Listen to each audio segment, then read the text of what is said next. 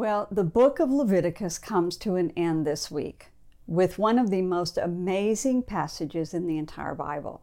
It explains the last 2,000 years of history and the miraculous return of the Jewish people to their ancient homeland that had been promised to Abraham. And it is proof of the faithfulness of God to his people. So, welcome to this week's Shabbat Shalom devotional when I seek to share a little inspiration and just bring a little peace to the close of your very busy week. Now, this week's Torah portion is very hard to pronounce, but let me try.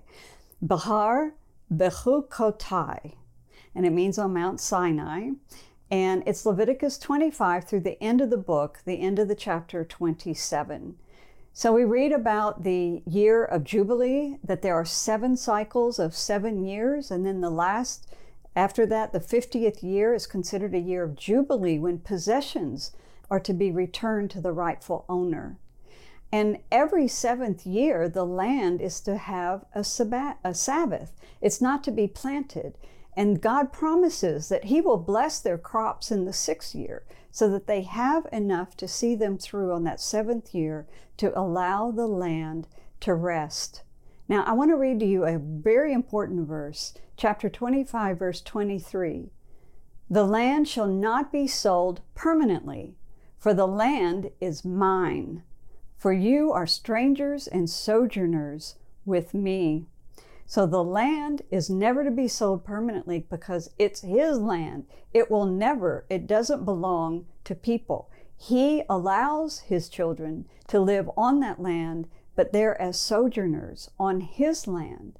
And so, therefore, when we read through this week's reading, we're going to see the word land over and over and over. The land is so important to God.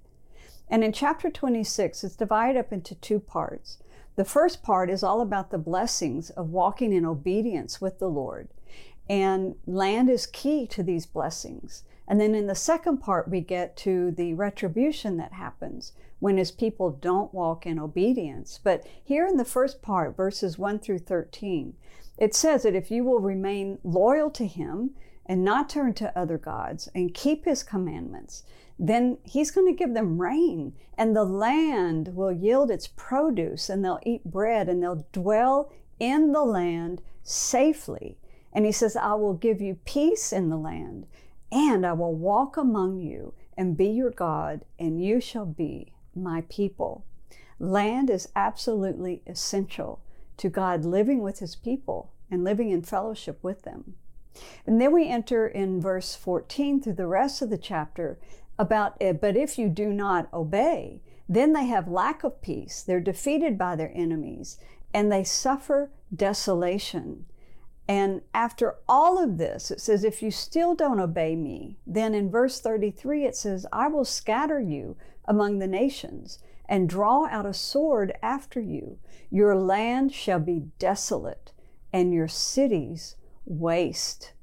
And then it goes on, but if you confess your iniquity and accept your guilt, then this is the amazing and exciting portion, starting in verse 42 now of uh, Leviticus 26, verse 42. I will remember my covenant with Abraham. I will remember the land. Verse 44 I will not cast them away, nor shall I abhor them to utterly destroy them, speaking of the children of Israel, and break my covenant with them. I, he will not do those things, for he says, For I am the Lord their God. Verse 45, but for their sake I will remember the covenant of their ancestors. So, friends, no matter how long the exile, the covenant with Abraham will never be abrogated. And God says, I will remember the covenant and I will remember the land that was a part of that covenant. Wow, oh wow.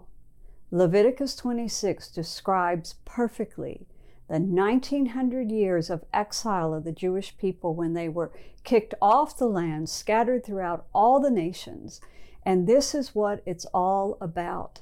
And it describes, though, that after 1900 years, And it could have been 19,000 years. It doesn't matter. One day, God said He would remember His covenant and remember the land, and He would bring them back. And we are the privileged generation to see this happening in our day. Leviticus 26. Amazing, amazing, amazing. Enjoy your reading this week, and I wish you Shabbat Shalom.